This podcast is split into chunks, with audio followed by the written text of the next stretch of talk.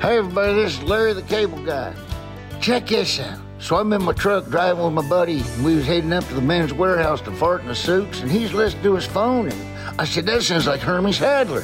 He said it is Hermie Sadler. He's got a podcast called Leaning Right and Turning Left with Sadler and the Senator. I said, Sadler and the Senator? He said, yeah, that's his good buddy, Virginia State Senator Bill Stanley. I said, well, what in the world? He didn't know this. I said, did you know that Hermie Sadler was voted one of the 50 best looking drivers in NASCAR? He said, I did not know that. I said, because it ain't true. you never know, though. He never takes off his helmet. But I know one thing this show, Leaning Right, Turning Left, is good. So pull up a chair right there by your phone, get yourself a cold beer, and give a listen right here to this week's episode of Leaning Right and Turning Left with Sadler and the Senator. I'll tell you what, I bet Michael Waltrip's even listening. He's always wanted to do something like that. Oh, Sadler, got another one over on Waltrip. Get her done. Thank you again, Larry, the cable guy. Merry Christmas, everybody. I'm Virginia State Senator Bill Stanley, and I'm leaning right. And I'm former NASCAR driver Hermie Sadler, and I'm turning left, leaning right, and turning left. Is back with the Christmas week edition of Leaning Right and Turning Left with Sadler and the Senator. As always, powered by Pacematic. Oh, ho, ho, Hermes Sadler. We went to see the You're on my naughty list, Hermes. legendary Santa s- this past Sunday Hi, Hermes. right here in Richmond. So, so again, you know, I think we talked about this last Christmas. Uh, the legendary uh, Santa that you have, and I saw this on your Facebook feed. Explain to us what legendary Santa is, because we have Santas all over the United Yeah. States Well- in Virginia, but there's only one true Santa, and there's only one true fanny pack. He's with us again, and we're together. We're not doing this remotely.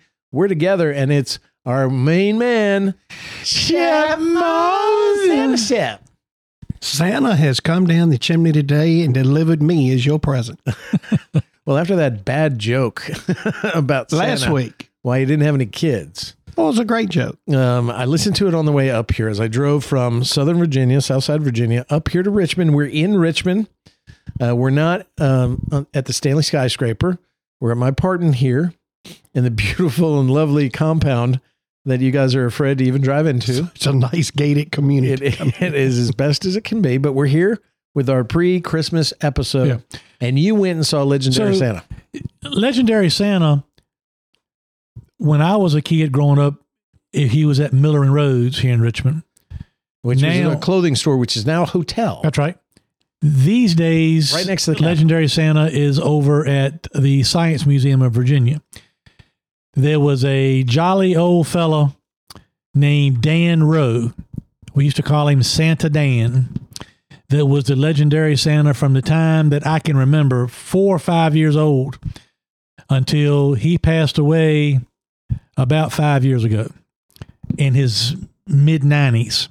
He was still being the legendary Santa at Miller and Rhodes. And he's known not just statewide, but not going to say nationwide, but certainly across the region as the legendary Santa. What made the legendary Santa cool for us, Bill, is as a kid, you didn't quite pick up on it quite as much, but you walk up and before you go see Santa, you speak to his beautiful snow queen.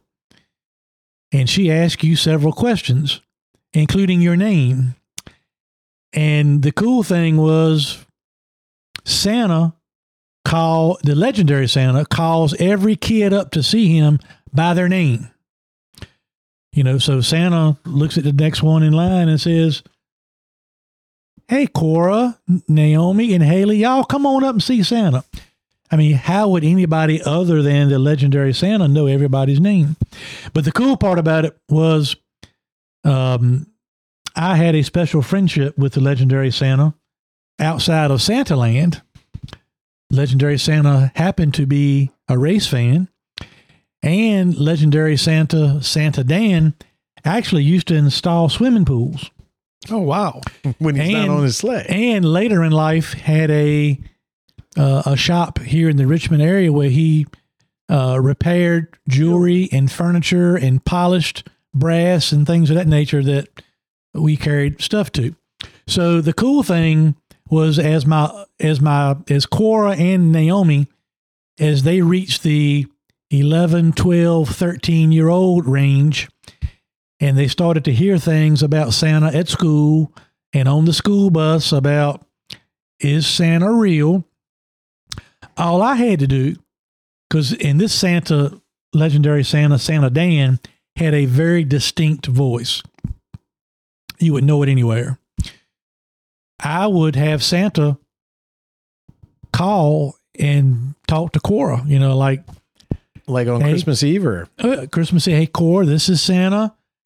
How your how your dogs doing? How is how is you know how is Eminem and how is Bristol and you know so if Cora had a little question about you know so and so said on the bus that Santa wasn't real and Cora be like bullshit. Santa called me and knows Knew where I live, knows my name, knows my dogs, knows my this, that, and the other. So and knows I just said bullshit.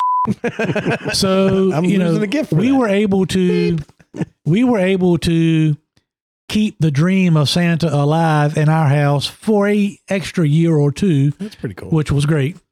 And uh, but we went this past Sunday. Um, it was River, my granddaughter, her first ever trip to see Santa. She slept through the whole thing. But the other cool part was, you know, Haley is 25, but she's special needs, and Haley is still 100% all in on Santa. Didn't she That's have like a man. last year? She had a list of like eighty three items. Wasn't This that? year she cut it down to five. oh wow! And Santa even said Haley got her list printed off just to make sure there's no misunderstanding Right with Santa. Yeah.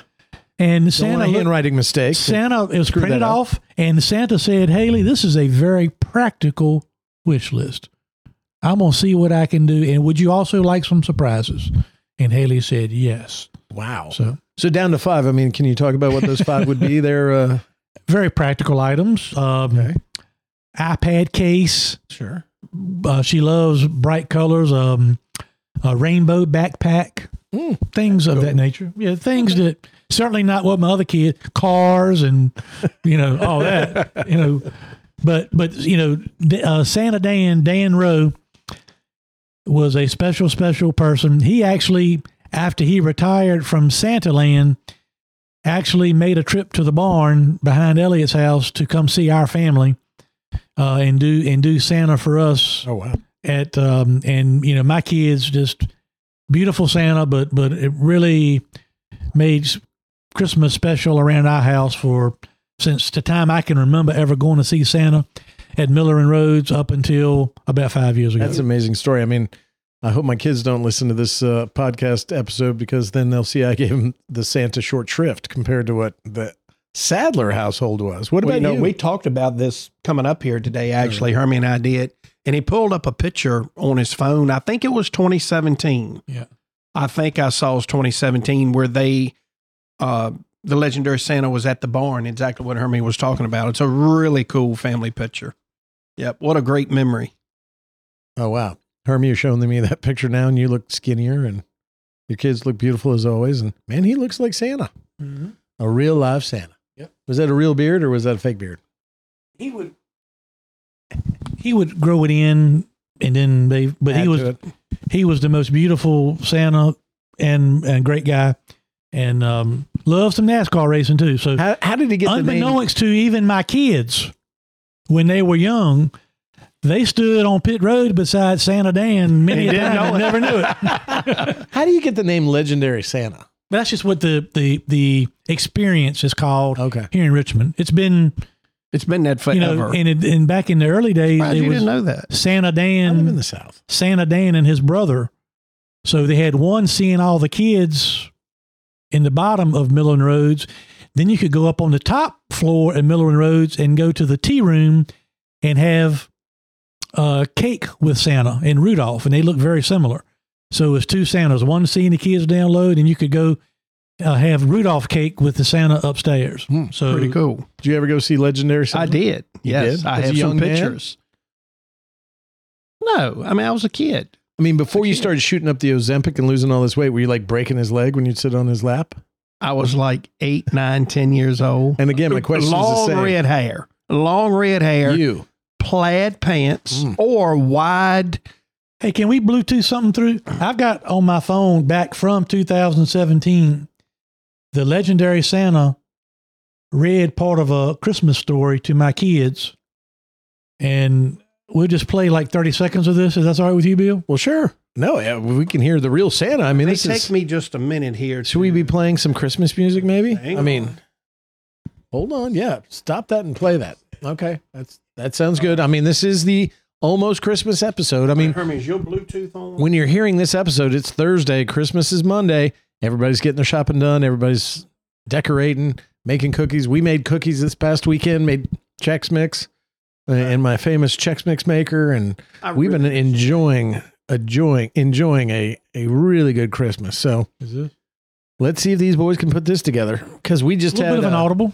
yeah. Well, you know, we we sat here for forty five minutes waiting to tape while my son and Aaron Arnold were trying to put some uh, clips together for us on the best of, and uh, Let me just play it hold it next to the mic. No, just hang on a minute. Let me add you. here we go. Do do do do do do do do do Hermes, do iPhone. do do do. Boom boom. Well, it's So anyway- Christmas. Everybody's We went to legendary Santa my whole life, and then Is hmm, that the pin number on your phone? I don't have no idea. Okay, I'm gonna say. I'm gonna say. Oh, it boy. is. when country tries technology. Are we ready? Shep, come Not on, man. I'll tell you when. Give me look. Here, you know what? You know what we should do? We should be playing Christmas music while you're doing. Wait a minute, I can't do any better. Dashing through the snow Oh, in a one horse open sleigh. Over the hills we go, laughing all the way. Ha ha ha! Bills on bobtail Mm, I can see how this is going to work making spirits bright. What fun it is to laugh and sing a sleighing song tonight. oh, jingle bells, jingle bells. Wait a minute. No, it's jingle bells, shotgun shells. Uh, Robin laid an egg. Somebody right. laid an egg. Who that's laid right, an Robin. egg? Yeah. Here we go. The Batmobile All right, lost his wheel, and a Joker got away. Here we go. Oh, that's This a great. My favorite Christmas song. Christmas Eve. You can say there's no such thing as Tell me when you're ready. I think we're ready. But as for me and Grandpa, we believe. Are we gonna try it? Yep. Let's So try. this it. is the legendary Santa came to our house in Emporia to see our family back in 2017. Some of my little friends say there's no Santa Claus. Papa says if you see it in the sun, it's so. Please tell me the truth. Is there a Santa Claus? Virginia O'Hanlon, 115 West 95th Street, New York City. Many years ago. And uh, the editor replied, Virginia, your little friends are wrong. They have been affected by the skepticism of the skeptical age. They do not believe except they see. They think that nothing can be which is not comprehensible by their little minds.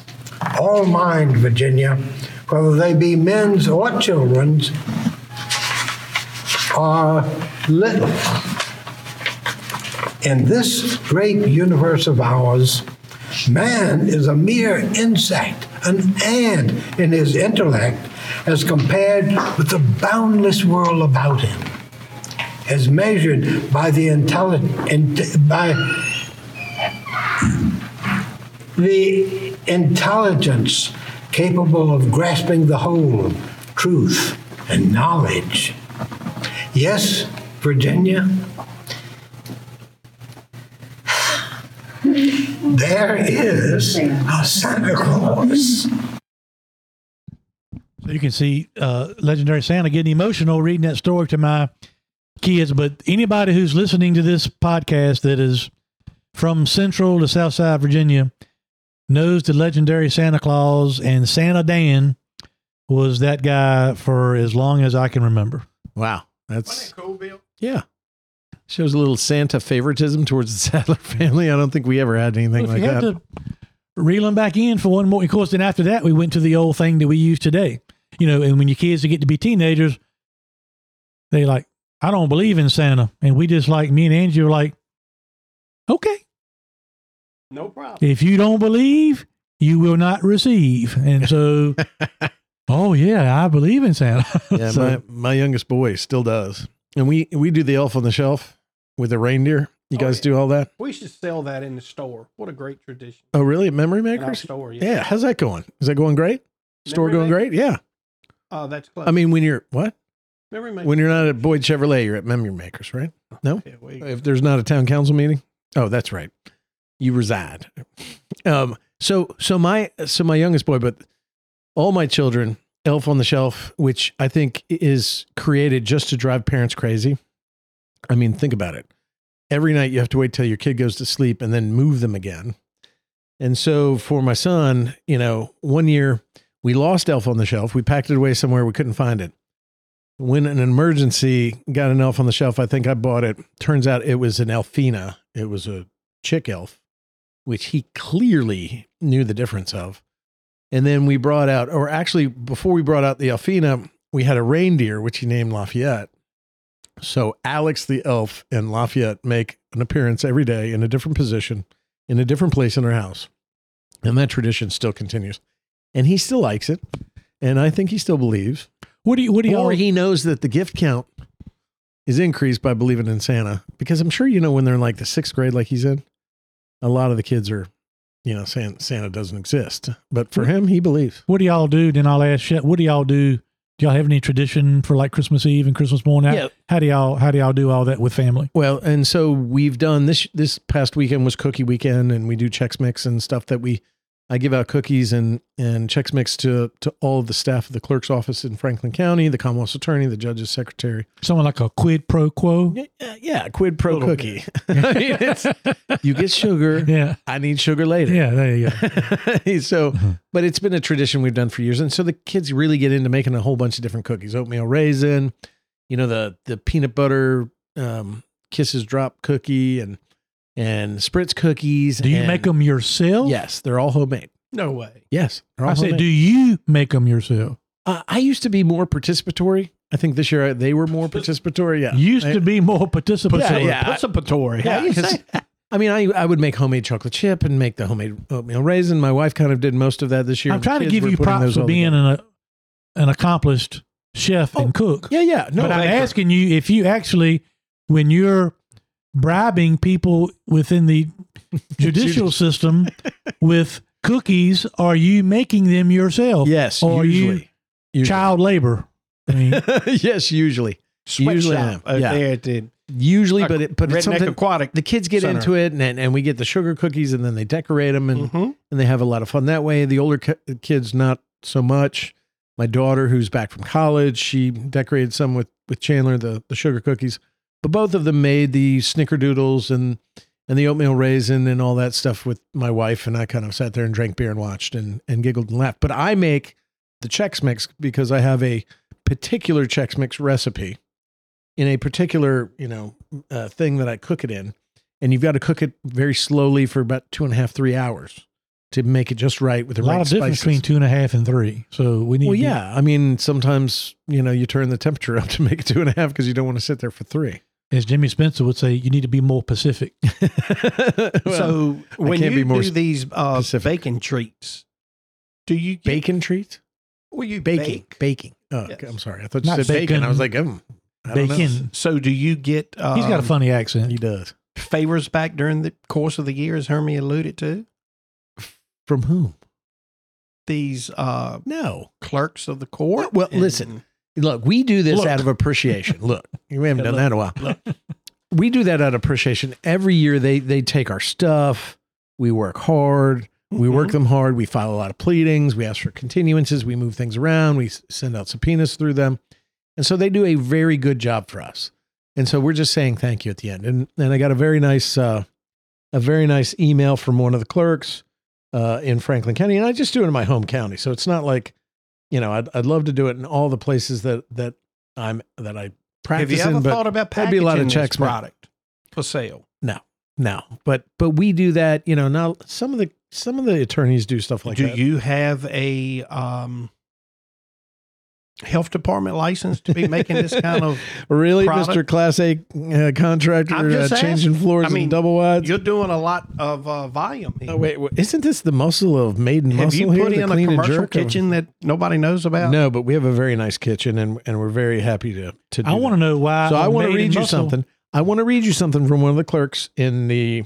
Uh, oh, actually, it's from the Commonwealth's attorney's office. So of course, I send some cookies to the prosecutor, but it said, uh, "Thank you for the Christmas cookies and yummy Chex Mix. It was so thoughtful of you to think of us. I just wanted you to know how much we appreciate it. Now I got to go and get some before they're all gone. LOL. Hope you and your family have a beautiful Christmas. Thank you." Oh, that's very nice. But that, but you know, they do so much for us in the judicial Mhm. system. I re- they really, you know, keep the trains running on time, and and a lot of times, you know, attorneys aren't appreciative, and that's just something we've done for about fifteen years. So it's like a tradition, so you and the send kids are a part of it. To the Commonwealth's attorney's office too. Send them about two boxes of cookies, homemade, and a big box of checks. What does that sound like, Hermie? So Quid pro quo cookie. Okay, Is so- so you're saying that because I do this for them, then I'm expecting something in return. I'm actually saying, thank you. Please don't hurt me because if we've ever been a dick during the year and, and put a lot Sounds on like you. to me. so uh, what? what I'm saying, what I was really trying to. Oh, that's great. But what I was really trying to ask is, you know, I love when Hermie gets all serious. where you will you, like your uh, Colin is Colin. older. Will he stay at the house Christmas Eve night or? No, he'll come over with his girlfriend and the baby Yeah. um, Christmas morning. Is he still in the fifth wheel? Uh, no, no. The fifth wheel is parked uh, Oh, so conspicuously vacant, right. out in front of my office next to my RV. Does it have a full sale sign on? Uh, not yet, but if anybody's interested in a beautiful fifth wheel, barely used, about a month, uh, Cougar. It's a wonderful. I bet fifth it wheel. is. I was actually thinking because Hermie, you said, you know, I was thinking about coming up here. I come up every year to the General Assembly. We're in Richmond right now. You know, I stay at this place for sixty days, and Hermie's great. like, you ought to hook up at the uh at the Racetrack. Richmond International Raceway because they got hookups, and if they had hookups, and yeah, and even for the for the crapper. Yeah. I mean, that that's something to think about because that would be an awful money saver.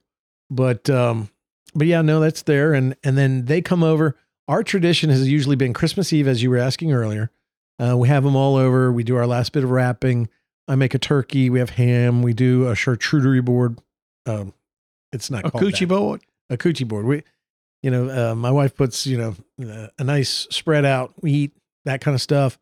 Listen to Christmas music uh, read from the Bible and the Christmas uh, story, and and really have a nice little family thing as we get ready. And and usually the kids get so excited, as you know, Hermie, and, and you know, Shep, they get so excited and can't sleep, and so we'd have to sit there and wait and wait and put whatever big gifts are for them, you know, later that evening when they finally fall asleep at one o'clock in the morning, and then you know wake up Christmas morning. We have usually the kids are up at six thirty, which is ridiculous. I try to ignore them until seven.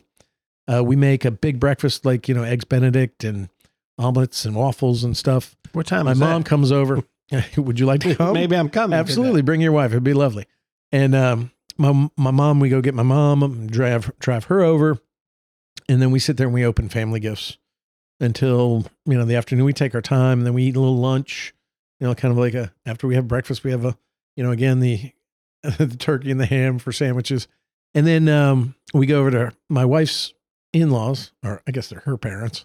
We go over to the outlaws, and, And that's where the fun began. yeah, and let me tell you, and, and you and I were on the phone last year, if you remember, Christmas Day, Yeah. comparing notes and, and enjoying ourselves and making jokes about it as uh, we do our obligations. Yeah. But, you know, they're, they're fine. And then Yeah. her brother comes over and all their kids and all the kids are there. And, you know, and we do that Christmas. and then we come back. And then usually my wife and I, when the kids kind of settle down, they're all playing with their stuff or doing Y'all whatever. have a quiet romantic moment. then we have, we open our gifts to each Oh, other. yeah. Oh, really? Yeah. A little quiet uh, moment. You know, and I, Yeah. I say, here, honey, I got you a pair of fuzzy socks and I love you. How romantic. And, So what have you? and she gives me new underwear and it, it's a great time. Where have you shopped for her this year? Uh, Home Depot. Saks Fifth, Saks Fifth Avenue. But don't you work for No. Lowe's? I know, I know, but the, the gift, I mean- so she's, she's one podcast back. She may not catch this before Christmas. If I tell you what she's gotten, I mean, I've gotten, I mean, all right, I'll tell you like from Home Depot, they, they sell an Oscar Mayer hot dog maker. she loves hot dogs, and it's like one of those hot dog rollers that you see at It just rolls a little with the wieners bun. around. Yeah, Rolls a And little She wieners loves a around. rolled wiener and a hot rolled wiener, and um, then you know steams the bread underneath. So she had mentioned that one time. So you know, Have you ever looked at gifts like Fredericks of Hollywood? Who's who's that guy? Just little. I mean, don't the No, but I got her some jammies with one of those little vents in the back, you know, where you can take the poop without ever having What's taken the name of the- onesie out. place that sells the nice, most well-known place that sells the lingerie. The place you shop at all the time. Fredericks of Hollywood. No, it's another. What's the? Adam and Hollywood's Eve. the trashy No. one, dude.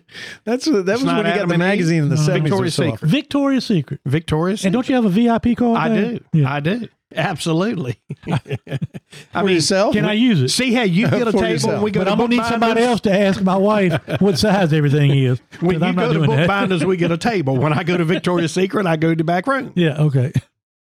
So what do you do on Christmas? Well, uh, let's get Shep Moss's first. oh, really? Okay, Yeah. we're gonna Well- we're gonna end with yours big. Mine is nowhere near as family oriented as either one of y'all's because you have to remember for the past, or really all of my life, I've been Christmas during re- or retail during Christmas. So we typically would close the store at two o'clock on Christmas Eve. Oh wow. And, And- and being that you sold memory makers, you don't have to sit there and count all your money. Christmas. Exactly. And Yeah. there's nothing to count. so, you know, at two o'clock, we would close and it would just be um, a deep breath. Thank goodness it's over. Has everybody picked all their gifts up? Is it anything to deliver? And then normally we would get home by 2.30. Um, that would normally entail a couple of cocktails. Some close friends would come over and shoot Christmas some pool. Day, Christmas Eve. Christmas Eve. Christmas Eve So you close at two two o'clock o'clock. Christmas Eve. Yep. Um, so we'd have some people to come over. We'd have a few cocktails, shoot some pool.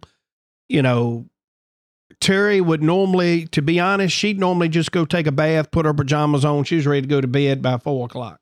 You I know, bet she she couldn't wait to get you into could bed. not wait. But it's exhausting being in retail, especially a small business in the gift shop uh, type of business that we had. It really, really is exhausting. We have some friends that are still in it. Uh, and this week is just brutal. It's so much pressure. So do y'all to- open presents at Christmas Eve night at your house? Or y'all no, we were doing do Christmas Day. Uh-huh. Christmas Day. But it's just so much pressure to make sales this week, to get the jobs done, to make sure it's picked up. Christmas for retailers is really not fun. We would never or very seldom ever ride around and look at decorations because we were always working to 9 30 10, 11 o'clock every night to try to keep up with orders.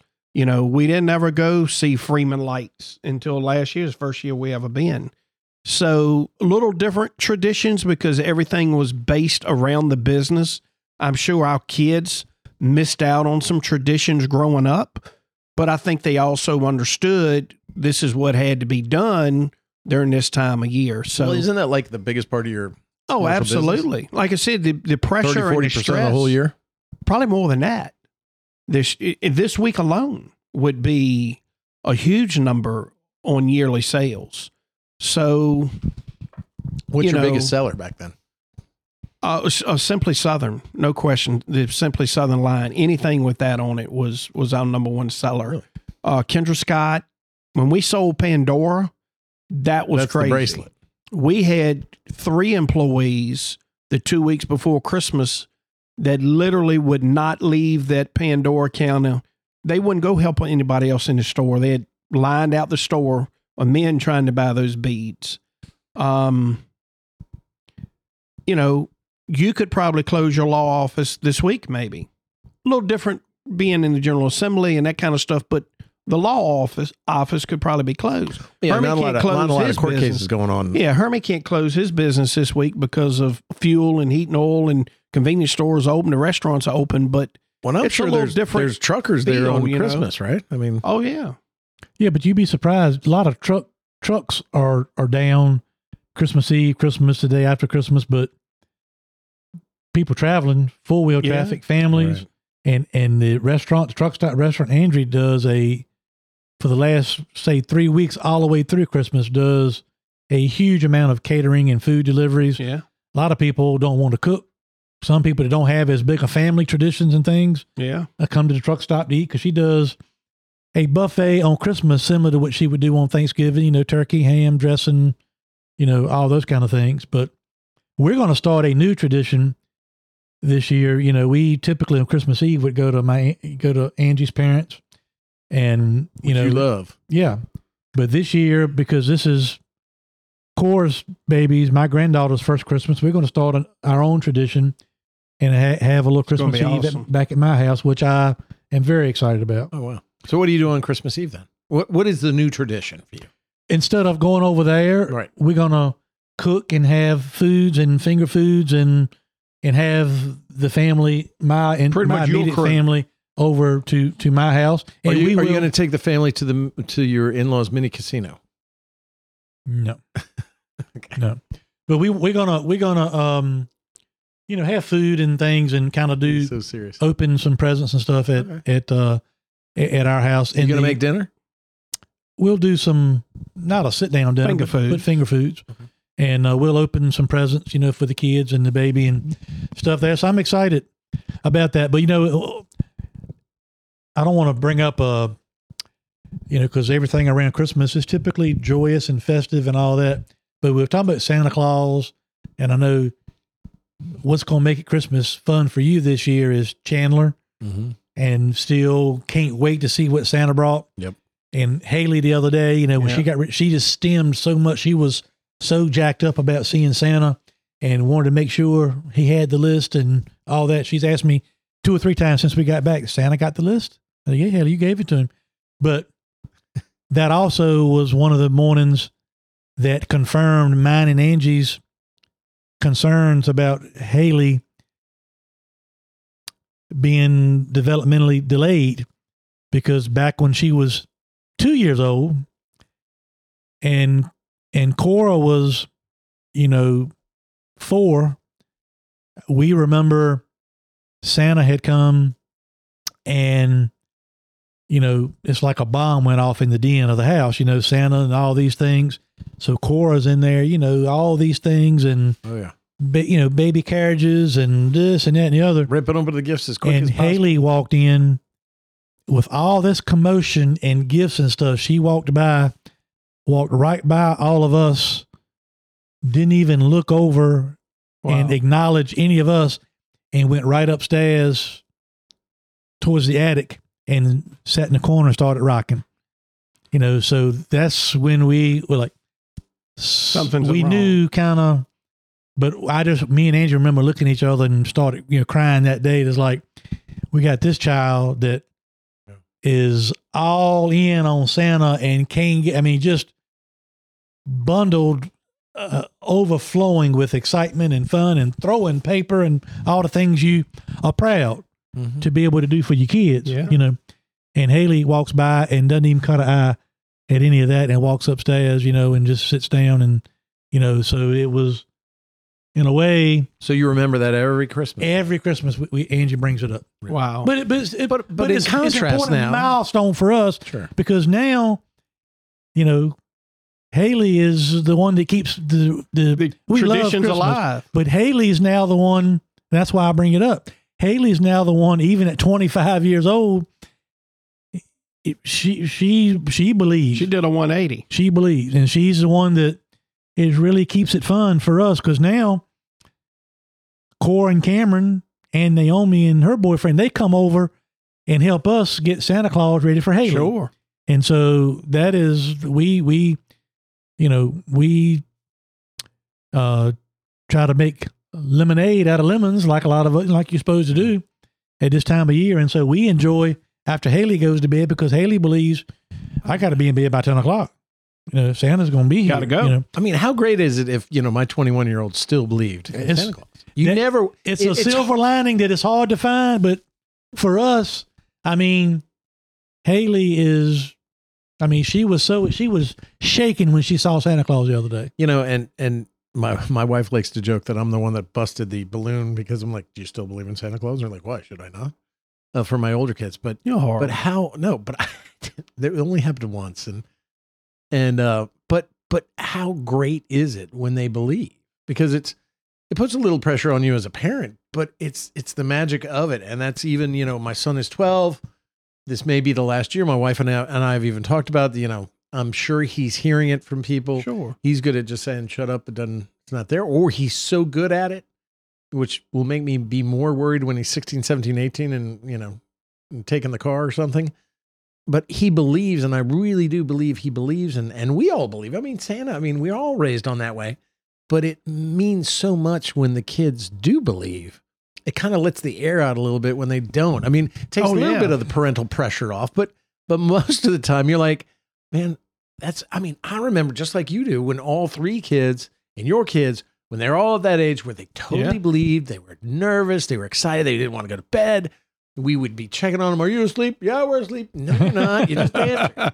You know, and all of that, and then sitting up until you know, and my wife and I would wrap gifts late at night on on Christmas Eve after we had our festivities, and and then we'd be checking, and then we'd sneak around and bring the bike out or whatever. we used to have this thing It was that you could you could follow and awesome for track parents. Santa. Yeah, on the Yeah, on yeah, the Santa track. Oh, he's the in computer. NORAD, yeah. You know, yeah, NORAD. North That's American, exactly right. you know, the, the, and the other nuclear. thing, the other thing I forgot to tell you that we did with the legendary Santa, every once in a while, Santa, when he would call Coral, even if we go see him at at the science museum, he he would tell all my girls, he said, "Now, when I come in your room, I'm gonna put a little dip of of soot from the chimney from the fireplace on your forehead. That Oh, way wow. you'll know I've been there." And so when they woke up the next morning, they had soot from the chimney on their forehead, and they're like, "See, told you," you know. so he went in their room and did that. Yeah, Well, I mean, that's Isn't that amazing. cool? You had special Santa over there. yeah. My dad cool. did that one time when I was a young kid, and I was to the maybe non-believing, and I had a bunch of you know in the seventies. Uh, kids were like, "Santa isn't real," and you know, God is dead or whatever. And uh, I wanted to believe. I, I think I was about eight, nine, and he went outside. We had a fire, and you know, he got soot put on and did footprints, you know, in boots. And so I believe for another couple of years after that, I mean, that was my dad. I mean, Christmas for my father was the best time of the year. I mean, that was when he loved Christmas, and that's why I love Christmas. And and you know, he he left this planet way too early, a month after I graduated from college. But Christmas was his time of the year because Yeah. there were so many Christmases that he missed because he was deployed as a naval aviator uh, during the Vietnam War.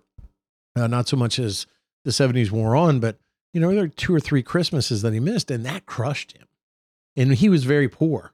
So Christmas wasn't a bunch of gifts. So he overdid it during Christmas. And for me, that kind of instilled the Christmas spirit in me. You know, my wife kind of always sees Christmas some, sometimes as stressful, but she is the most involved in Christmas. And she gets that spirit and then, you know, gives up the come on, kids, we're gonna go make cookies. And she plays Christmas music blaring to where you can't even hear each other talk. She gets kind of into it and and we're into it as a family. And it's it's going into that last phase where we've got the final kid that's getting to the point where he's getting ready not to believe. He just produced his letter to Santa yesterday, which pissed my wife off because she's like, really? You know, she's done. My wife is so super organized. Like, we have three quarters of the gifts wrapped already before we ever got to this weekend. She has everything ordered. No need for her to be mad. And Just she's just like, Just do it. and then the list is the stuff that's, you know, like, oh my God. And so I knew that he was going to ask for a couple things. So I went actually out and got him. She got mad that I got more gifts, but she's like, thank God you got him off the list. So I said, what do you expect from the kid? I mean, you know, but, but we're having fun with it. I'm Are up you- here in any- Richmond. I'm going to do a little shopping to finish her up. And have y'all had any gonna- conversations about maybe having another kid to Yeah, keep it going? Yeah. Yeah. We, man, I've, listen, if my wife didn't, you know, we, we lost our child. Um, we lost Grace uh, in 2014. Uh, my wife almost died.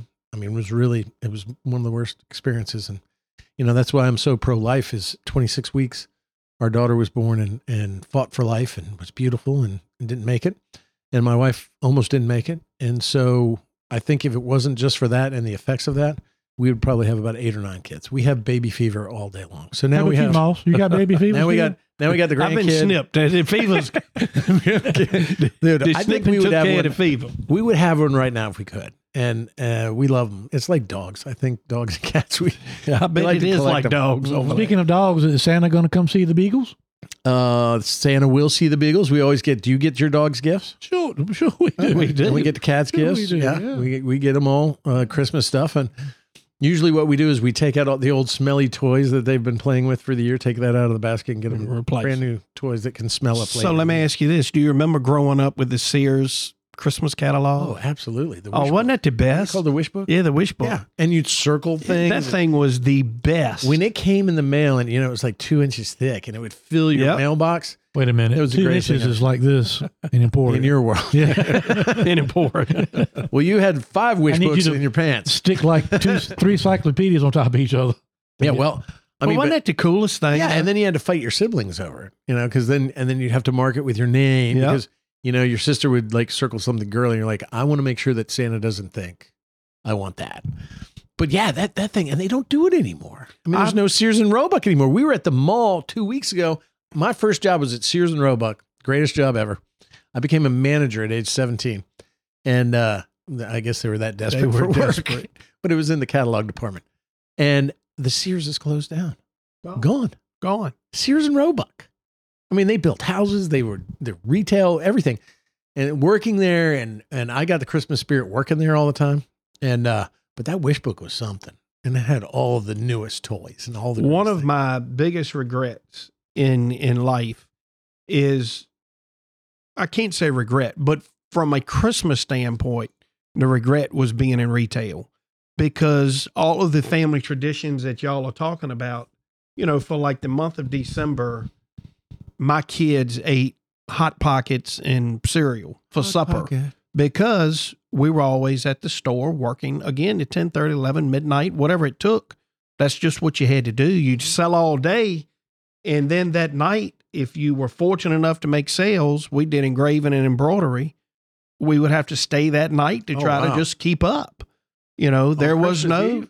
well whenever it took yeah we would Oh, deliver the, the week the yeah, the, leading up leading up. So there was the Christmas traditions for us were really at 201 Christmas Eve,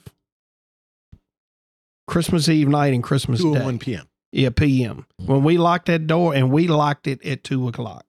If you in the parking lot, we were sorry. How about for people We're that had closed. tattoos? Did you say Yeah, It's- Well, well, it, that was 157 for them. We shut, we closed them down a little early. Like, I, But, Bill, you I, know- need, I need I need one piece of help. I got to take a right turn for a second. Sure. Is there any way you can button your shirt up one more button? I'm missing it. Oh, you're missing a button. I'm Wow, what do you- I'm sitting here. What are you seeing over there? I can see half of his left nipple and and a little few strands of hair. It looks like some claw marks. Did, did Terry do that? a little bit. Well, some, she Wow. like she's some fingernails. She This was morning. she was trying to hold hold on. yeah, it looks like hay in the manger right now is what he's saying. And I thought I didn't realize you had a, a With your button missing, but you got you got her the uh, I got a button missing. Well, look, let me tell you something. Now, every time he's come in here, this is two weeks in a row. I've come up to Richmond. We record this. He comes in and he goes, "Man, it's hot in here." And then he, he he's taking off what he thinks is a sweatshirt, but he, he tries- he- always takes he's off. disrobing. Yeah, he He's takes just- off. He wants top. you to see. He t- trying Like to tell me his belly button looks different now that he's lost all this weight. Did he ask for He's a like, comparison? "You want to see my new belly button?" I'm like, "No, Really? I don't." Yeah, I was I thinking about out. getting this one pierced. But every time you take off like your It'll sweatshirt, show but, up a little bit. but your undershirt comes with, and you go, "Oh, I'm sorry. Look at me." I mean, kind of a little He's- bit of exposure. he's throwing in. He wants Show to bring this. He wants to bring Bill Carrico back. Yeah. and put a final final Yeah, number never on the did weight loss challenge. Well, no, but but see, I think we've we, we had a weight loss challenge for our listeners that have, have joined us uh, just now, but, But we had, but we we've had, an some very faithful ones. But we- it is incomplete. we, It is we, we did. We had we had a weigh in that I won, and I was on a strict diet. And then when I saw you two fat, I decided, man, I got this in the bag. I started. we eating, looked like two jolly oil. I started eating. Have you ever heard of anybody being in a weight loss challenge, gaining weight, where money is on the line, and me and Shep gained weight? Yeah, we were positive. I mean, and that's a clip we should play. gain. And uh, and that was uh, we got some weigh in clips, and, and and what we're going to do is play actually some funny clips in the in the second segment. But that was a huge uh, a bunch of fun, and you guys were going in the wrong direction. But so Moss- I just kind of gave in because I Moss said would win I can gain down, weight man. and still win How much, this how much thing. weight have you lost? And then Moss comes 30 up here. Thirty pounds. in like three weeks, No, okay? it's been a little longer than that. three and a half weeks, Since uh, maybe August. three weeks and ten days. August. Bullshit. yeah. So and, and I'm swearing on a Christmas And it's special. not Ozempic. Okay. Jardens, Jardensia, Jard- Um, it's Jardiance. called semiglutide, I think. semaglutide. Yeah. and it's a shot, right? It is a shot. All right. Are you diabetic? I my level. You pre-diabetic. I am pre-diabetic. Yes. which means My A1C just like is that. like just like f***ing Oprah Winfrey. Me two from being diabetic. Just like Oprah Winfrey, he's getting the shot when other people could use it because they're diabetic. Well, I'm no longer weight. taking the shot. It's now out of my Wow. price range. what did the insurance stop paying for? It was never paying for it. So the price just shot up. Well, I'm unemployed, so you know. Oh, come on, man! I mean, made in muscle. I mean, that that thing looks like lightning in a bottle.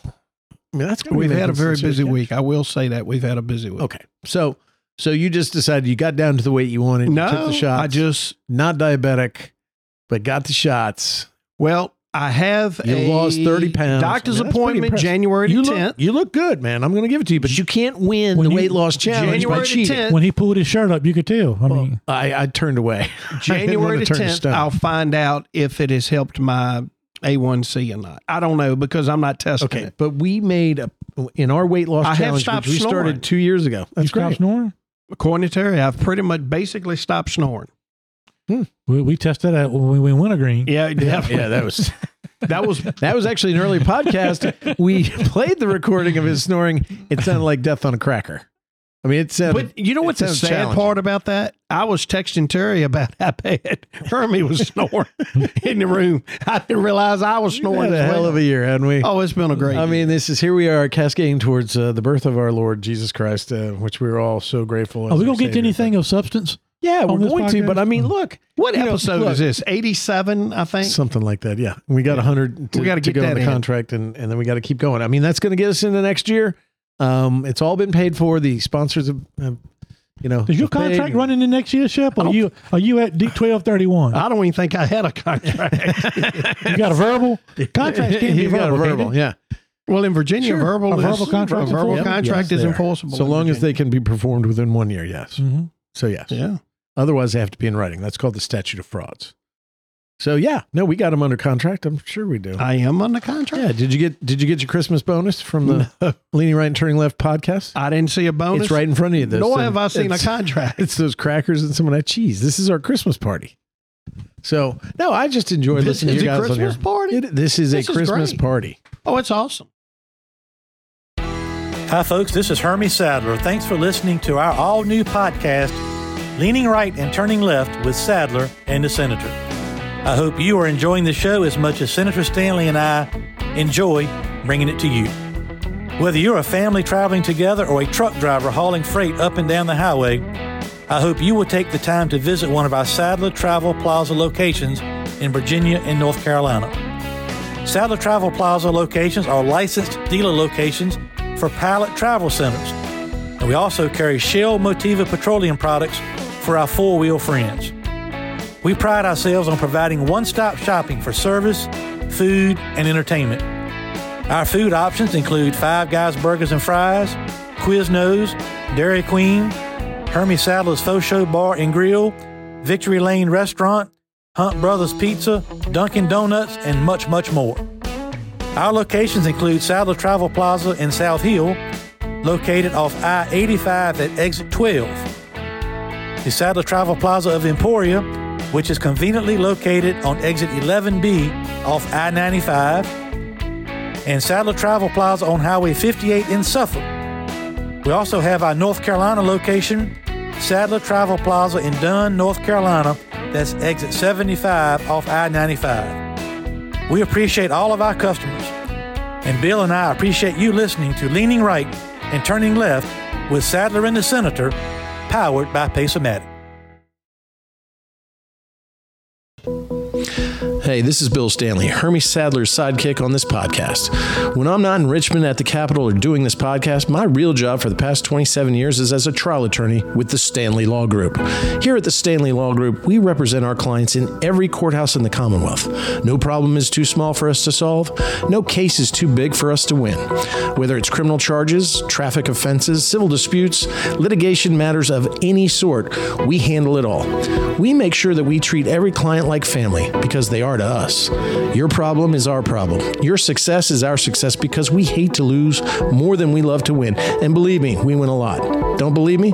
Go ask Hermie. I'm his favorite lawyer, and he hates lawyers. So give us a call at 540 721 6028 and let us help you. Or visit our website at www.vastanleylawgroup.com. That's www.vastanleylawgroup.com. At the Stanley Law Group, we'll make sure we're the lawyers that you swear by and not at.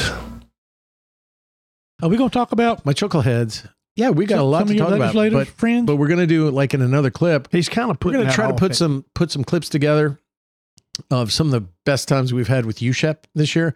And so I was going to title this podcast because I, I write the summaries and do the titles and try to be quippy and So you're Clever. in charge of all this lack of production we yeah, have yeah, right yeah, now. Absolutely. Okay. Isn't it better?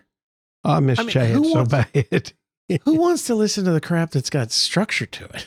and, and actually, when Hermie and I had outlines, it sucked. So here I mean, we are at the end of the year wants two. people like Kyle Petty and people like that? on Mickey the show? Yeah.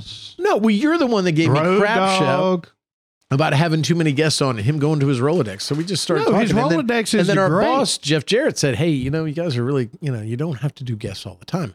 Why don't we do something next week? Let's get you a guest on here. Let's get Larry the Cable Guy, maybe, No, you get you, it's or almost Carl Edwards. General Assembly time. Carl Edwards. No, that's in January. You you get you found It starts riveting- January the 10th. That's fine. a riveting politician. Okay, so we're gonna Uh, go back to your Rolodex then. I mean, riveting politician. Who do we got? You know who can um Pillion? Oh yeah, he's he's a great one. Wow, we're really going to keep that audience with that Todd Pillion, who is a great guy, by the way. And Yeah. maybe uh, Travis Hackworth. He's Yeah, he's funny. I like him. Travis Hackworth. That's how I t- he talks like this, and I learned how to imitate him. And so he was sitting in front of me, and uh, Tommy Norment, your guy, Senator Tommy Norment, would go My up to the, to the Senate desk, you know, the clerk's desk right in front of us. It's this round dais, and I would sit behind Travis and go, "Tommy, you're an asshole. Get out of my way. You're blocking my shot. You're fat." And Tommy would look back. What is the matter with you, Travis? And he's going, It wasn't me. It was Stanley. It was Stanley. I almost thought I was going to get to see some of that firsthand this Oh, and by this the way- next year. By it the was way, close. we're getting off the topic of, of Christmas, but I guess it'll be a good segue. So I found out that my office was on 614. It's corner office. Come see me. It was on 614. Two windows. One sees the AG's office. One sees the Capitol. You know, it's seniority. And then Frank Ruff is uh, retired due to his illness. We're going to talk about that a little bit. But uh, then I found out I uh, the clerk of the court, a clerk of the Senate, calls me up and says, "Hey, do you want to move offices into Frank's office?" I was like, all right, well, maybe, maybe not. And she's like, well, it's one floor below. It's 514. I said, well, it doesn't change anything. I mean, I said, so let me ask you a question. Who am I, who, who are my, my office mates on either side of me where I am now? And they said, she said, Democrat Lashrecse Aird and Democrat Jen Boysko. I said, hmm, you got to move me. They're going to think I'm crazy. And so now I'm down on 514 next to Travis Hackworth and uh, Todd Pillion. So Nice- back in much better friendly territory. Yeah. Oh, dude, I would have complaints. They would be. I would be. I'm in the in the woke crowd corner there, really. and it would have been bad. So, um, in fact, she goes, "Well, I got to talk to another senator, Richard Stewart, see if he wants it." And I was like, "I'm texting Richard. Don't take that office. I need to move." But uh, I'm glad. I mean, I like Lashrecse and I like Jen Boysko and I have done the Beagle Bills together, but uh, that could have been trouble. So uh, that's what happened today, and that's my life. I will say to uh, hear and read the news of Frank Ruff resigning. Of course, I don't live in Mecklenburg County, but have operated businesses, still do in Mecklenburg County for many years. And, and Frank's been a solid servant to the Commonwealth of Virginia for a long time. Horrible loss. Horrible loss. Now, Frank's been there 30 some odd years. Number one ranked Republican in the Senate, number two in terms of seniority behind Louise Lucas. Um, wonderful legislator, quiet man. I mean, he didn't stand up and pound the desk and, and be, you know, this dispassionate kind of guy like I am, the rah rah guy that I was, or that, say, a Billy Carrico was. But he got things done for Southside. And you said he could reach across the aisle and, and get it done too. All day long. I've heard Yeah. you say that Yeah, before. He had the respect of everybody. And he was kind of a quiet man, but firm in his principles and resolution. He was he he was knowledgeable of the law and the rules. He got things done. He got things accomplished, and he was a great, a great representative of Southside Virginia. And you got to think about the loss that we're just about to suffer on that one. I mean, that's the number one ranked seniority Republican for Southside be head of appropriations on the Republican side, right? If if we had won the Senate, but he would have been our ranking member. but he would still be in appropriations. yeah, yeah, right? absolutely. Yeah. So you would have had somebody in Southside, number one guy, who would have been able to direct traffic and funds and protect us in in Senate finance. That's gone now. Hey, and now, and this. now we've got a actually tonight. They're deciding who's going to be the nominee to replace Frank Ruff. They're going to be number forty in the Senate. So we've not just lost a a stalwart for Southside Virginia. We've lost a lot of institutional knowledge, thirty years of it right there, and we've lost a leader in Southside that is now replaced by somebody who's, quite frankly, I've looked at the list and they're all nice and great people, but they're no Frank Ruff. Yeah, you went that position went from number one to Number number forty, Yeah. just like that. Yeah, and Let now, me ask you this: I've slid up to number four, and that should scare everybody in the Commonwealth of Virginia that I'm the fourth ranked Republican in the Senate. I mean, I started out at number 40 only since 2011, and now I'm number eight. Yeah, that porn bill got you right up there. Damn right. So let me ask you this: Merry Christmas. If why do you think Frank ran and won his seat and then retired due to this illness? Why why go through the election? Well, well, because he ran unopposed, if I remember correctly. But I think it had you to be the- strategic. No, it, it really wasn't. I think, um, you know, I don't know the timing of him discovering about his illness. He kept it very private, but he looked great to me when we left session in March. He looked no different than he looked 13 years ago. Strong willed, strong man, quiet but firm. The old Frank Ruff that I knew. And um, then we heard that uh, he had cancer. And um, all of a sudden, right around the election, he was going into surgery and it was an aggressive form and he decided he was going to aggressively treat and fight it and i think the, the principle frank ruff which is we what we all should aspire to in, in public service was that i think he looked at this and said because i'm going to undertake this aggressive treatment to heal myself so that i can spend time with my wife and my family and my kids and my grandkids i can't be the dedicated public service a servant that the people deserve in Southside Virginia. That takes a lot Right. for somebody to actually step up and say, look, you know, I'm going to overtake my ego here with common sense because I'm not serving the people that I represent, even though he won in a landslide, you know, unopposed. I mean, he's loved by everybody in Southside Virginia. And this new district was no different. Uh, he and I split districts. You know, our districts overlapped in kind of weird ways for the past 10 years. He represented a, a little part of Danville. I represented a lot of Danville, but you couldn't tell the difference because he treated Danville the same way I did, depending, uh, irregard, regardless of, not irregardless, regardless of territory. He was that dedicated. Plus, he was retired. I think he was in the shoe business, you know, a shoe Yeah. manufacturer. So he was 24 7 politics, 24 7 serving the people, 24 7 being a civil servant, a humble servant, always putting us first, working on the rural commissions, uh, doing his best for, you know, advancement in education in our area, uh, workforce development. I mean, the man was a monster what he could get done. I mean, I like to say that uh, the government does not create a private sector job, but Frank Ruff did about as close as you can to create private sector jobs being in the government. And so his loss is momentous. It's, I I'm scared only in the sense that the person that's going to come in is probably going to be not educated in terms of the decorum and the, and the way we can. You know, we're losing in numbers in population. We're being overpowered by Northern Virginia and, you know, Hampton Roads and Richmond. We need strong fighters. So tonight there's an election going on. We'll find out Thursday who wins. We might know pretty much. Uh, actually, it started at five thirty, so they're just getting know into by it. eight o'clock or so.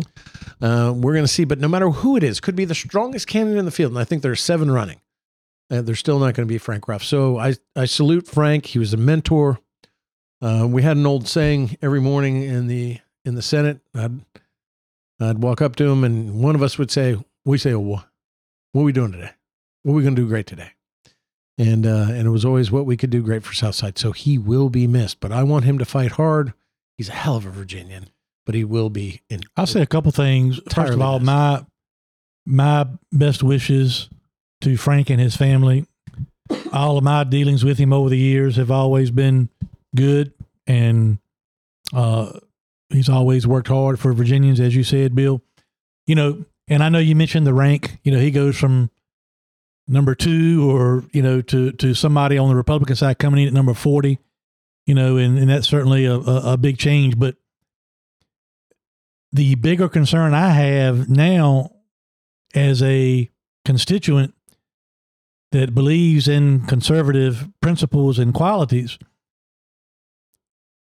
Frank Ruff could have been one of those people that could have probably in a in a way to get more done than some been there to because Bill, how many times we talked about all the new people that are coming in, even on the Democratic side. 19 out of 20 in the Senate. So you're talking about half the Senate is brand new. he could have been somebody that has the right demeanor that probably could have avoided some of or you know been that been that Uniter. sounding board uniter you know because because he has that he's got that kind of unassuming Mm-hmm. you know kind of quality and you know when i was running And when he says something, you believe it because he's not going to BS you. When I was mean, he believed in honesty, not BS. Well- and he was his his actions and his accomplishments spoke for themselves. when I was running, you know, people wanted to always go around and say, "What do you? Where do you stand on this? And where do you stand on that? And what do you think about this? And give me a direct answer on that." And all those things are important, but where I was The ice just maker's as dumping. Sorry. where I was just as interested in participating and contributing was sitting down in committees or sidebar meetings or caucus, whatever, and sitting down with people and trying to unite and bring people together and try to Find some common ground. find some common ground on some things and talk about things that we actually had a chance to get past and things of that nature. So I cuz cuz I believe that the type of candidate matters. I believe different skill sets and different life experiences are good when you're sitting down. I know people Republicans, Democrat, you sit down, you certainly have philosophical differences, you have political differences, all these other kind of things. But if you have an ability to be able to sit down in a respectful way and have conversations and and bring positives out of both sides, because I, I some of these things that you hear and see, not just in Virginia, but when you watch TV, Congress, and otherwise, they talk about a lot of things that it's not even worth talking about because it's not going to get passed. It's not going to happen. And I think some of the messaging that that we've talked about that maybe hurt the conservative movement and Youngkin's, you know, the people he brought up and all that was because of the messaging. And I think we got to find a way as conservatives to find a way to better construct the messaging on on things that people that are really affect their lives every day and things that you can actually get done. And I just think Frank he was cut from he, he had obviously a lot of power and a lot of influence, but he was just so unassuming Always. and He snuck up on you. and and people you, he's somebody you can sit down and talk to and we've got some people over there probably some on both sides that think it's more about them Mhm. And the it people. should be about the people and i think on especially on the conservative side i mean the, a lot of democrats it is what it is and they think what they think and they you know whatever they're doing is work for them but for our side we've just got to start rebuilding from the bottom and starting to build that coalition with the better messaging and, and all these other kind of things. And I just think Frank could have been a calming influence in the General Assembly coming up with all the newness and the unknowns. He, he, he could have been somebody that without pushing a personal agenda could have really brought the good out of a lot of people, I think, on both sides of the aisle to try to find some kind of way to make progress for the people because the way things are stacking up, it's going to be difficult for y'all Mhm. to really push anything meaningful And you know, uh, Herman, you to, were the, to talking the about, finish line. Well, you're and, talking and, about and we go down from a leader to again a newbie who's got to learn the ropes, learn the learn the rules, learn to get along, learn their fice- place in the caucus, and we ha- we've lost a really strong voice on the finance committee, not just for Southside Virginia, but for Republicans. Well, you know, Herman, you were talking about messaging, and I go back uh, to one of the presidential debates when Nikki Haley was talking about abortion. And she said, Look, we can talk whatever we want to, but we don't have the votes to get it passed. She recognized that way the federal government is made right now, the Republicans don't have the votes to get it passed. And I think that that answer. Wait a minute, you're bringing And- Nikki Haley into a Frank Ruff tribute? I am because it goes to, from my viewpoint, it goes to Hermes' point about messaging in the conservatives. What can you get past? And Nikki Haley, for me, I think she raised a lot of eyebrows and got a lot of support on her answer. It doesn't matter what my views are as much as she said we can't get it passed. Well, I say this respectfully. Like here in Virginia on the conservative side, we need the Bill Stanleys and the Travis Hackworths and these type of people, but we also need, you know, I've said it jokingly before, the Todd Pillions and the Frank Ruff type people that it's not all about who's flamboyant all the time. It's, you know, you got to have a big, you know, cross section of stealth accomplishments. I You mean, know, it's, they, they run silent. they and, run and deep, more they importantly, when it comes to done. Frank, Mhm. when you sit down with somebody, it helps if you respect them. Yeah. You know, because there's a, a, to, and a lot of people, and I got this from my interactions with legislators before I even decided to run as a small business owner trying to tell the small business story to legislators on both sides of the aisle, not only as it related to skill games, but you know, government dictating minimum wage and all these other things that are very difficult for small businesses to navigate in this kind of environment. And I got looked down at a lot you just got to find a new way to make by money. legislators that said, you may run this business and you may be responsible for 317 people on a payroll every two weeks and you may, but I know better than you. So this is what it is. And now you get a lot of that.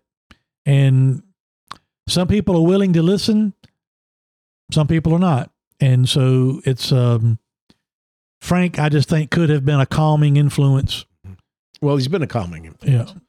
You know, but, I'll but, tell but, you. but in a, in a in a year when you got half of the buildings going to be filled with new people that are going to be full of piss and vinegar, and Yeah. let me show them what we're going to Oh, do. yeah. I'll You're show right them. that.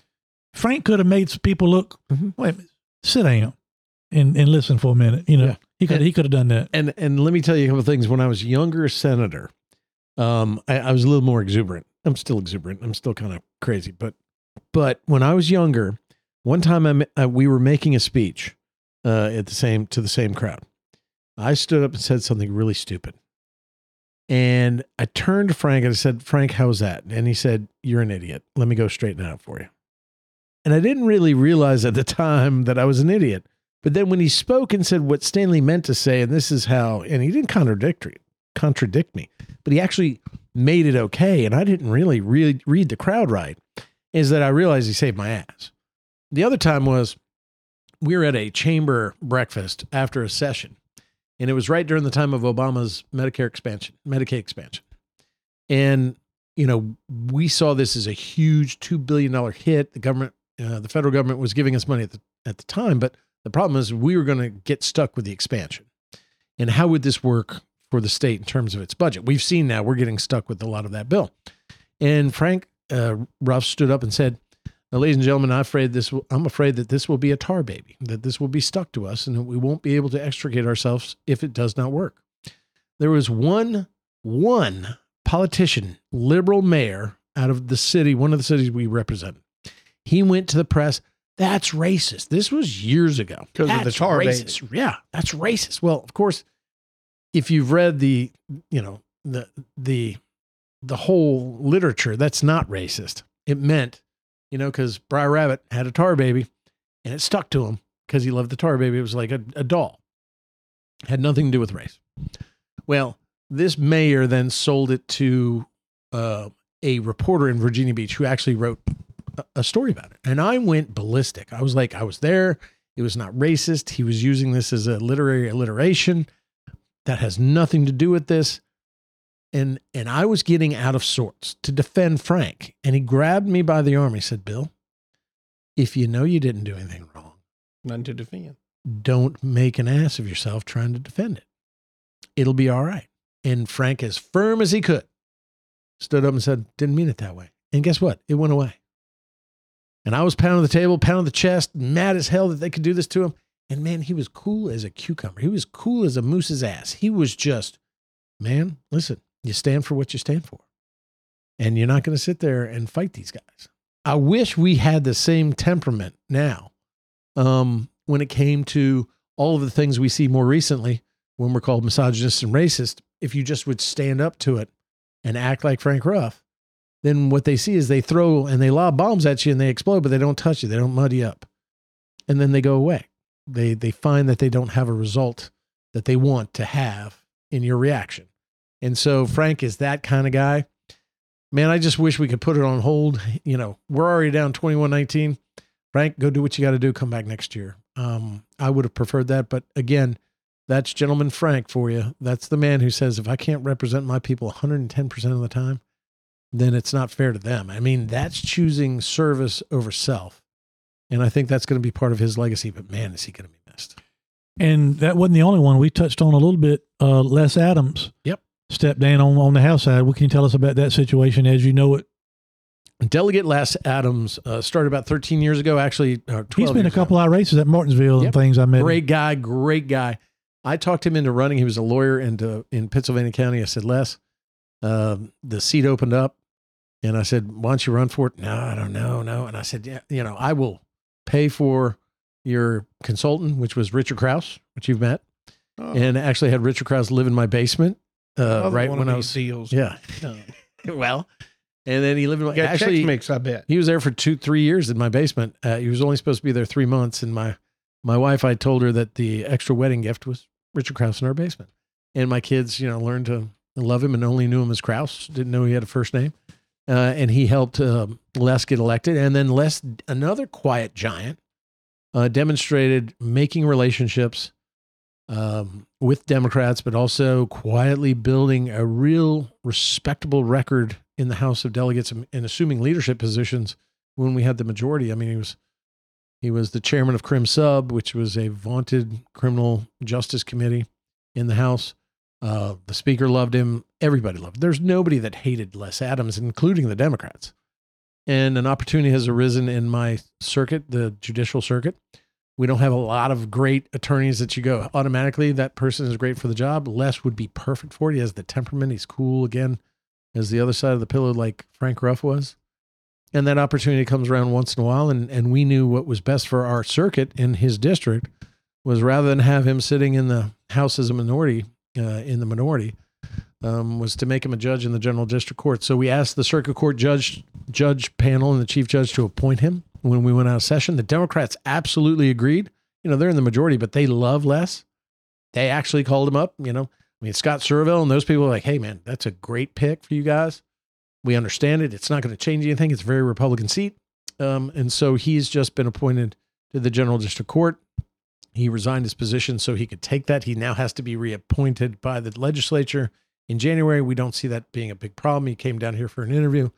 And ultimately, I think um, it's a great thing for Southside, although we we lose another leader that got things done. And now we have we had a primary, or not a primary, we had a mass meeting that was called we the funny thing about this was the two candidates were the legislative chairman of their respective committees in Henry County and Pittsylvania County.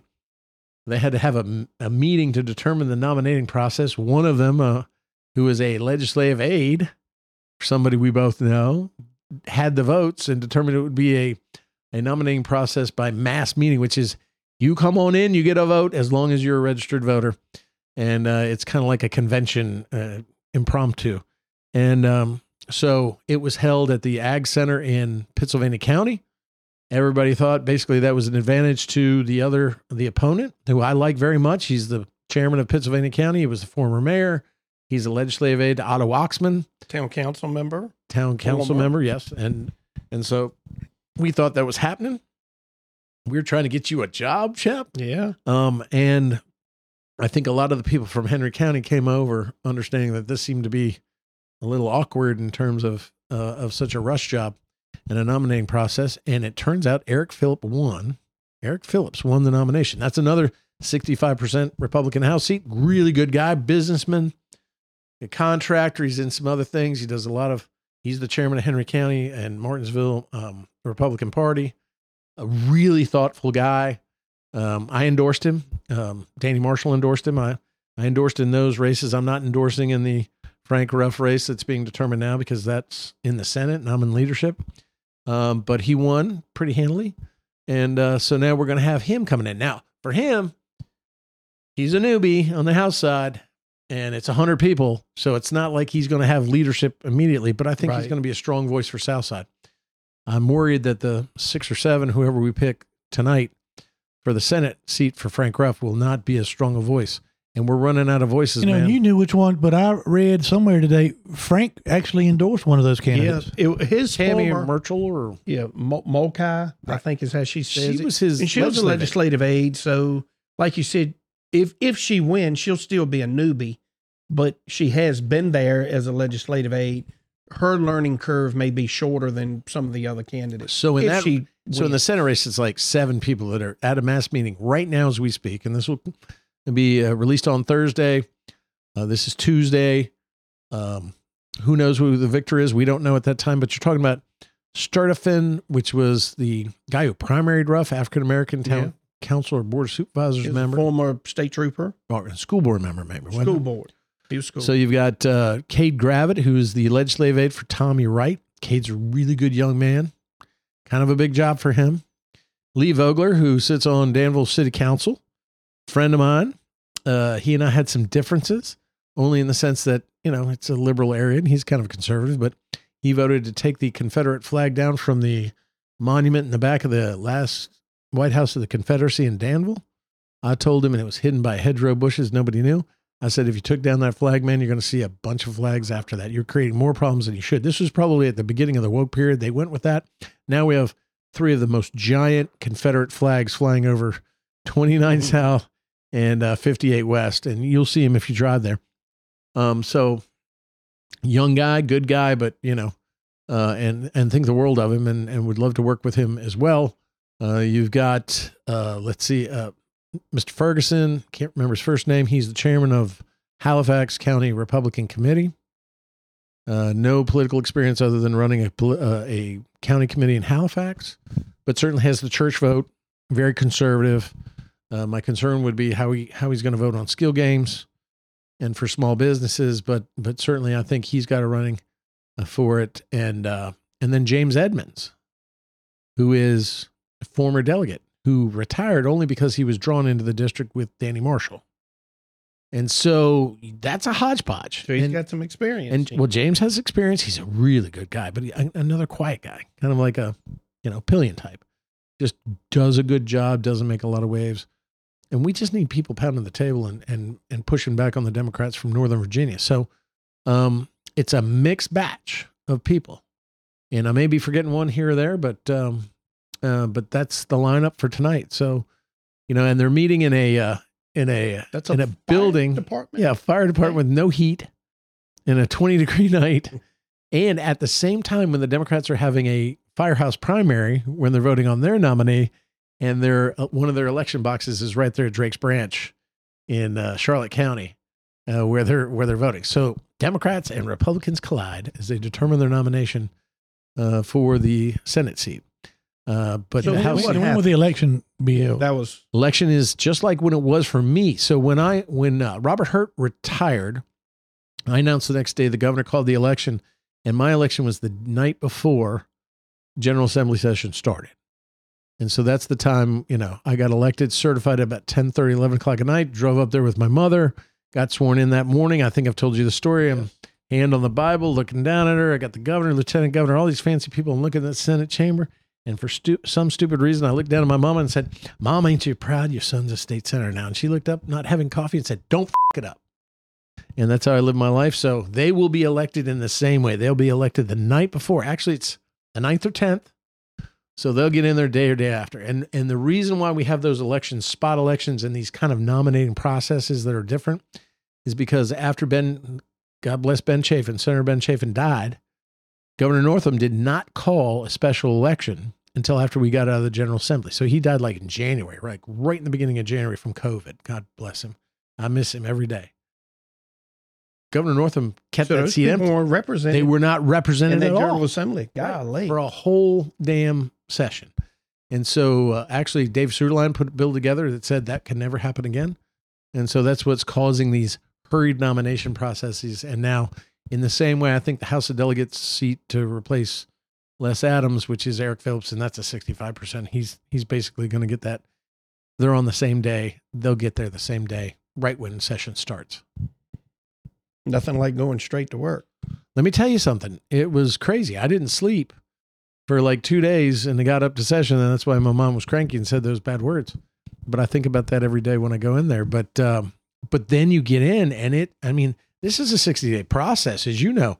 It is, it is like the, you know, the saw coming down on the wood in a, eh, you know, in a, in a lumber yard. Well, you know, when I was don't have elected- time to figure it out. When I was elected, we got sworn in in the June meeting because my election was in May. Well, it may have been July. Excuse me. We may have been sworn in July 1st. Well, now the elections are in November. So if you get elected now, like on the local level, you're sworn in in January.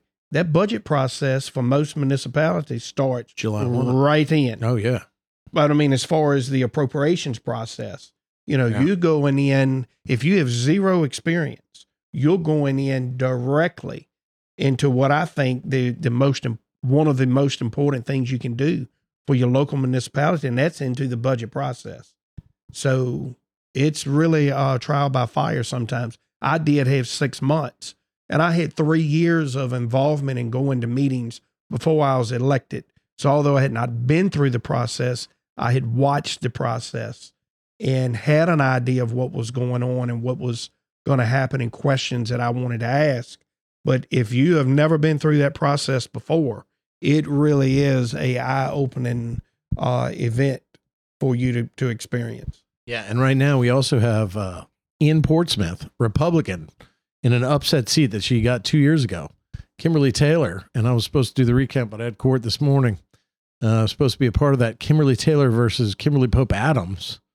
Um, it, it is a in a recount right now, and I'm I'm looking for some some results. We don't we don't have anything just yet, but that difference right now, that's a recount, is 78 votes. And so there, you know, even though you think 74 votes, I'm sorry. Um, so even though you think everything's set, I mean, here we have two elections and a recount.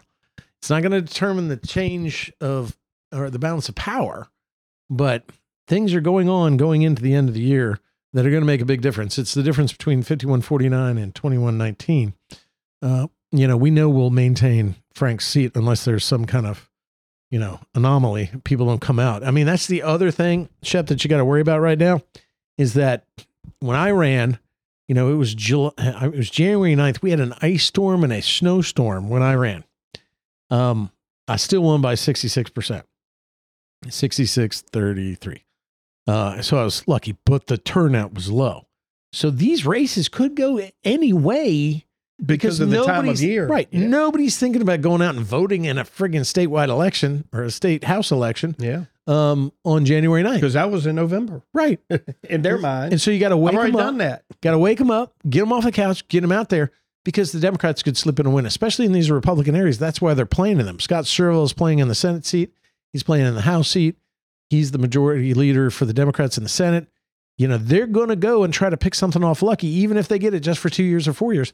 Could be a major win for them. That's what they're trying to win. But you know, I guess that when it, it it really comes back down to like those county Republican caucus and those leaders, but in this case, they're running.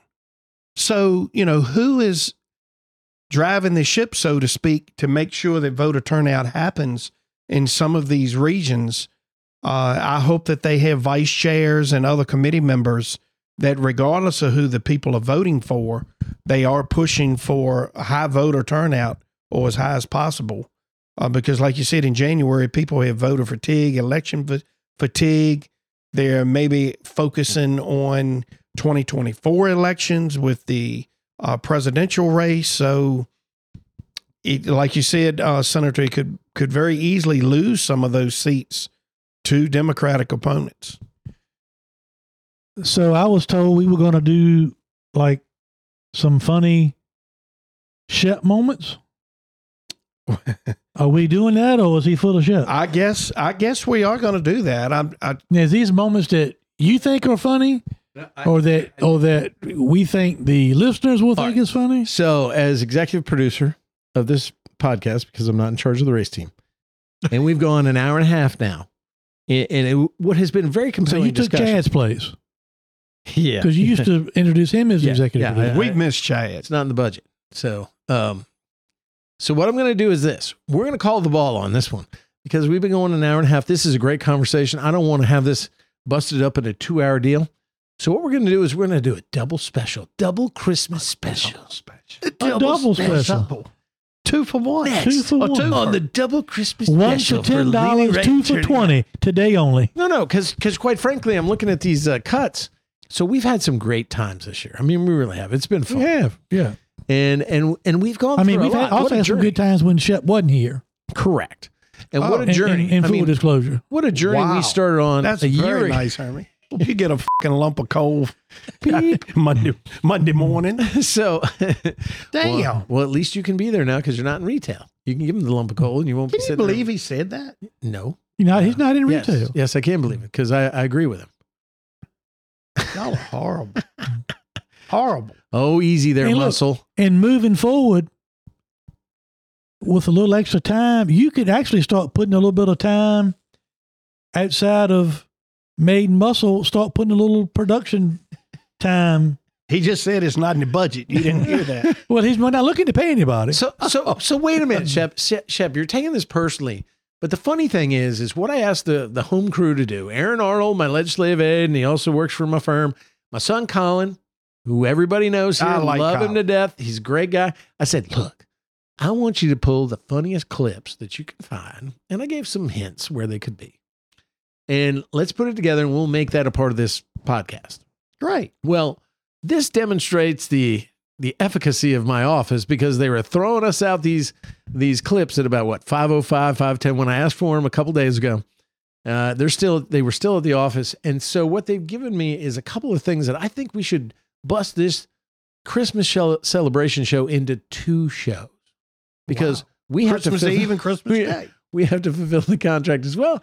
Let's roll out two. Are you things. shepping me? I'm, I'm not. So this shepping. is all about the contract. I'm not. No, I'm not shepping you. Shep. The funny thing is, dumb is that all of this stuff that you're bitching about is about you. So this is like Merry Shepmas or Merry Christmas. I don't know which one to do, but what I'm thinking is, You do one of each. Well. Here's what I'm thinking. We've we've had such a great conversation. I love the Christmas conversation. You got him And we hot. talk politics. Therefore, just a special But see, you know what happens. You know what happens. Now you're going to make him hot because when you make it about me, then Hermie gets on edge. no, I just think that's wonderful. You know if that's you gonna listen to last week's podcast, just say Dick Tricklin. He gets all cold up. I mean, he was just not Okay, living. Shep. I He was didn't trying to like be on his side. Ask him about the contract again. Yeah, yeah, yeah. See, So what I think we're going to do is, um, we're going to end this podcast, and this will be part one of our Christmas special. And what This we're going to been. This really has been special. are we going to do a New Year's special too? oh sh- hell yeah, we're going to do. All right. Yeah, we got much more to do here, man. We've got it. We, next week when we come back, when I come back We to got Richmond and 12 move into my office, we're going to record from my office in the General At the Assembly building. skyscraper. At When no, are we doing no, this? Oh, five fourteen next week. No, uh, twenty seventh, December twenty seventh. You're not going to be. I've got to move into the GAB. You're not going to be here. Yeah. Me, you, In the morning. yeah. Okay, how about the 26th? You going somewhere? Beach? And we're going to Gatlinburg for New Year's Eve. Oh, nice. But that's the 30th, 31st. I don't know what he's talking about, but I'll leaving Fed on the 29th. Oh, okay. But on the Okay, 27th, 27th. I'll be available until my lunchtime. now. Okay, so we're Sorry. gonna we're gonna record again on the 27th. but we're going to come At back lunchtime. here in a little bit here. Uh, but by the magic of podcasting, it's going to be halfway through the week. We're going to release another one, and we're going to go over some of the best of moments with Shep Moss.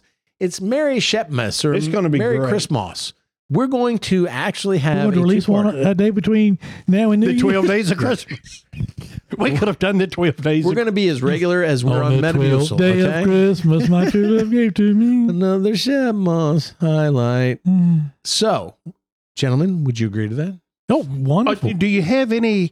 Uh, can you do a teaser of what they may be of for the listeners, Well, so sure. they can tune Can I- back in? The way you set this up, can I just play it and and it works that way? It'll play. Okay.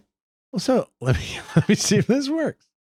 All right, this is one of those that we uh we actually this was a beginning. This just gives you a little teaser of Shep Moss starting our series. All right, Shep, I'm going to let you lead us back into segment two, and I want you to do it in your DJ voice. I want to use one of your small business implements to lead us back into segment two. Go. So, hello, everybody, and welcome back to another segment of Leaning Left and Turning Right. that was great. Oh boy. All right. Somebody- yeah, dude. Look, the worst part. Now, this sounds like a been- great show. Well, part of how you've made a living for the last 35 years has been working on microphone, DJing, getting people to dance, do all this, and then you give us a, Uh-huh. well, well, well, hello, everybody. We're leaning left and turn right. Now, With, now, what- Ass back. Shep, what happened? with Creigh Deeds and I had no production notes. to Shep go Boys on. go. I didn't have any. Dude, time but that's to the whole prepare. point. Go. I mean, that's that was the whole point was just to get You're you going. I Usually- fumbled. You're usually pretty fleet of foot, but that I sounded like fumbled. that sounded like you were, while just trying to bring us back from a bumper, you were like were lying. Yeah. Yeah. I so, just- so let me I give you fumbled. give me a high. That's leaning left and turning right intro with Shep Moss. Then some of the titles that my son has given these things. Shep complains. The Now, next- that, has got to be a misprint. That's gonna be about thirty minutes. And then Shep doesn't need Ho- Pornhub. That's I another know one. porn no, not And with then my wife. Shep's late, then brags about vacationing. Now, would you like to hear one more, just a little teaser? You of- bragging about vacation. Yeah, vacations like may be over. Punta with. Yeah, vacations may be over with. For All right, so let's let's hell, let's do another teaser. Why not? Because then we'll get to the two big uh, ones. we have a are- hard time getting off the which air. are It Shep don't as an umpire. what the hell's Shep is an umpire, and then our porn. We can't start the show, and we damn sure can't have any. all right, all right, gentlemen, get ready here. We're going we're going to play one more teaser. This is why you got to come back on part two of Merry Shepmas or Merry Shep Moss. Grab this right I now. can hear it. All right. Got Shepper. I is like here. how We got Hermie Hermie. painted this picture that I just moan and complain. What the listeners don't see and understand the logistics uh, nightmare behind the scenes to get this podcast taped. And what we have to put up with and tolerate in the 38 smoke breaks and the Eastern Stanley time and the last second notifications of when we're going to tape. and I what we're going to talk about. You know, when when Brad Tuesday was running this show, it was a lot more organized. Brad And Tuesday. Bill- there he goes again. See, I was trying to be on your side and get on Shep, but since you've turned on me a little bit, Shep, I'll ask you. You got the same guy who's got the podcast problem, same guy that asked for these clips on late, late last week and got them at five o'clock today. What's the problem? So what's the problem? I mean, who's in charge of this damn thing? Isn't mean- that the best way to do it? Is it a communication problem? like I Where's the told you. breakdown? Look, I'm not cheap, but I'm very efficient. if you want some cook shit, go to fucking, you know, Denny's. Oh, I'm sorry. That's a Christmas that's- thing. Yeah. Go to friggin' Denny's. beep, beeps. I mean, this is this Are is we doing a spon- Toys for Tot donation Look, for every beat? One of the great things I always hear about this is that everybody who listens to us and is a boatload of people said, "Do you guys plan this out?" I'm like, "Hell no!" And they're like, "They like it. Oh, they, like want it. the It's spontaneous. Yeah, it's spontaneous." Of All right. this podcast. Do we? We're uh, like a what do you call it? do A you dart wanna with no feathers. Yeah. Do you want to? So let's finish up with a Shep doesn't need Pornhub clip, and that that Oh, will get us that into would the. Why not close a Christmas show? Merry Christmas and a Happy New Year. Now let's talk about porn. All right. Is that a yes or a no? Well, I Oh, mean, yeah, you can't thank- watch it okay. in Virginia anyway, so Shep, do you want to hear this I don't part? even I need- mean, you may want to share them. All right, we're we're gonna do it. I'm gonna I'm gonna fire off all three of these. I mean, look, a girl like I've got 30 years, I don't need Pornhub. Oh, Yeah, see, that's, that, that's, that is a That's little it. bit much to be. yeah, believed. that's that's I like think that's going to score some a points. little over the top. I'm thinking. You think? That's She, going hey, to score some you points. think she'll buy it? And I he's sitting didn't over say she's gonna buy it. Here's a better question. But I said it. Are you going to let her listen to a this 75 episode? going. Good God, Chip. Would you be quiet over there? Are you like building an ark? He's building, an ark. porn set over there.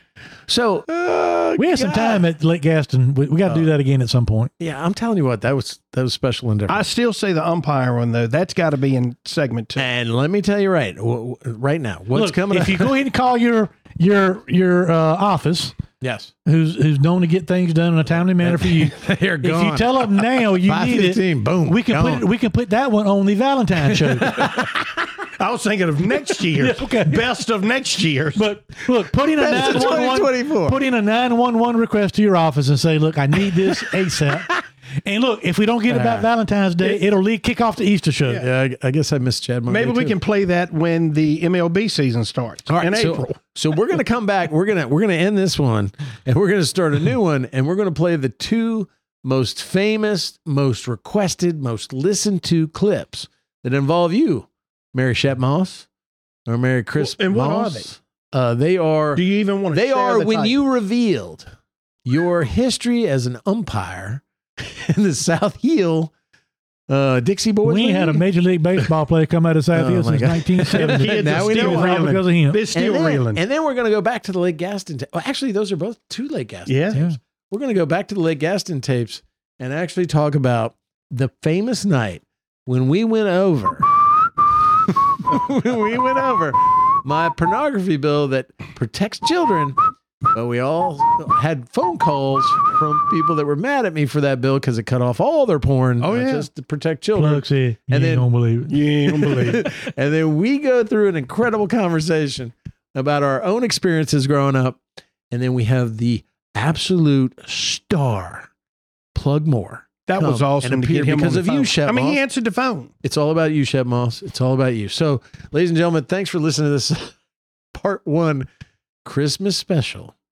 I'm Virginia State Senator I Bill mean, we have covered a lot of ground on this. A one. little bit. Yeah. all right, I'm Virginia State Senator Bill Stanley and uh, Shep. I got a question for you. Sure, What? So, do you see somebody in the Senate that will be able? I know they can't replace Frank Ruff, but do we have somebody that can potentially fill his shoes for the Republican side? Even if it takes some time, I understand it will take some time, but No. what's Plan B? No, There's no plan B. He's the end of an era.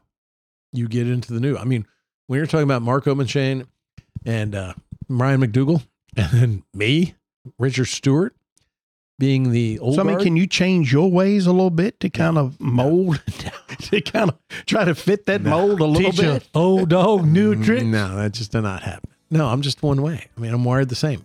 Always the truth, but I'm going to be passionate. I'm going to try to make a joke out of it, and I'm going to try to, you know, be better about it and get a result that I want. I mean, that's why you'll see. We'll talk about the bills I'm going to drop. Uh, my stuff always makes a difference. Hi, governor's office called me, wanted me to claim, a, you know, and carry for them a couple bills, and I was like, those are boring. I'm not doing. it. I'm not doing it. not doing it. So there you go. So all right, we're gonna come back, but you're gonna end this episode, and we're gonna have part two of the Christmas special, a second episode. This is leaning right and turning left with Sadler and the Senator. I Senator. do have one more question powered for by Herman. Pace-O-Matic with Hermie Sadler, Senator Bill Stanley, Yes, sir. and Shep Moss. Uh, Hermie, Hermie, we didn't talk about Eric Montross. Oh, we'll I know you want to in the next mention segment. that. That's important. That's important. But we'll do that. Go ahead. No, no. We'll let's talk about that next because that's a very important thing. I don't think we ought to we ought to leave. he's trying to produce Yeah, without yeah. producing. I understand. yeah, he's keeping it going. Yeah. Ladies and gentlemen, I'm I'm Virginia State. I've, al- we've already Bill signed Stanley. off three times. Oh, we did. Powered by Pace-O-Matic. Merry Christmas. Merry, Christmas. Christmas. Happy Jingle, Hanukkah. jingle. Happy New Year. Okay. God bless you all. We'll be back with part two, but this is the end of this episode, and the next one will be in a couple days. Merry Christmas. God bless you all.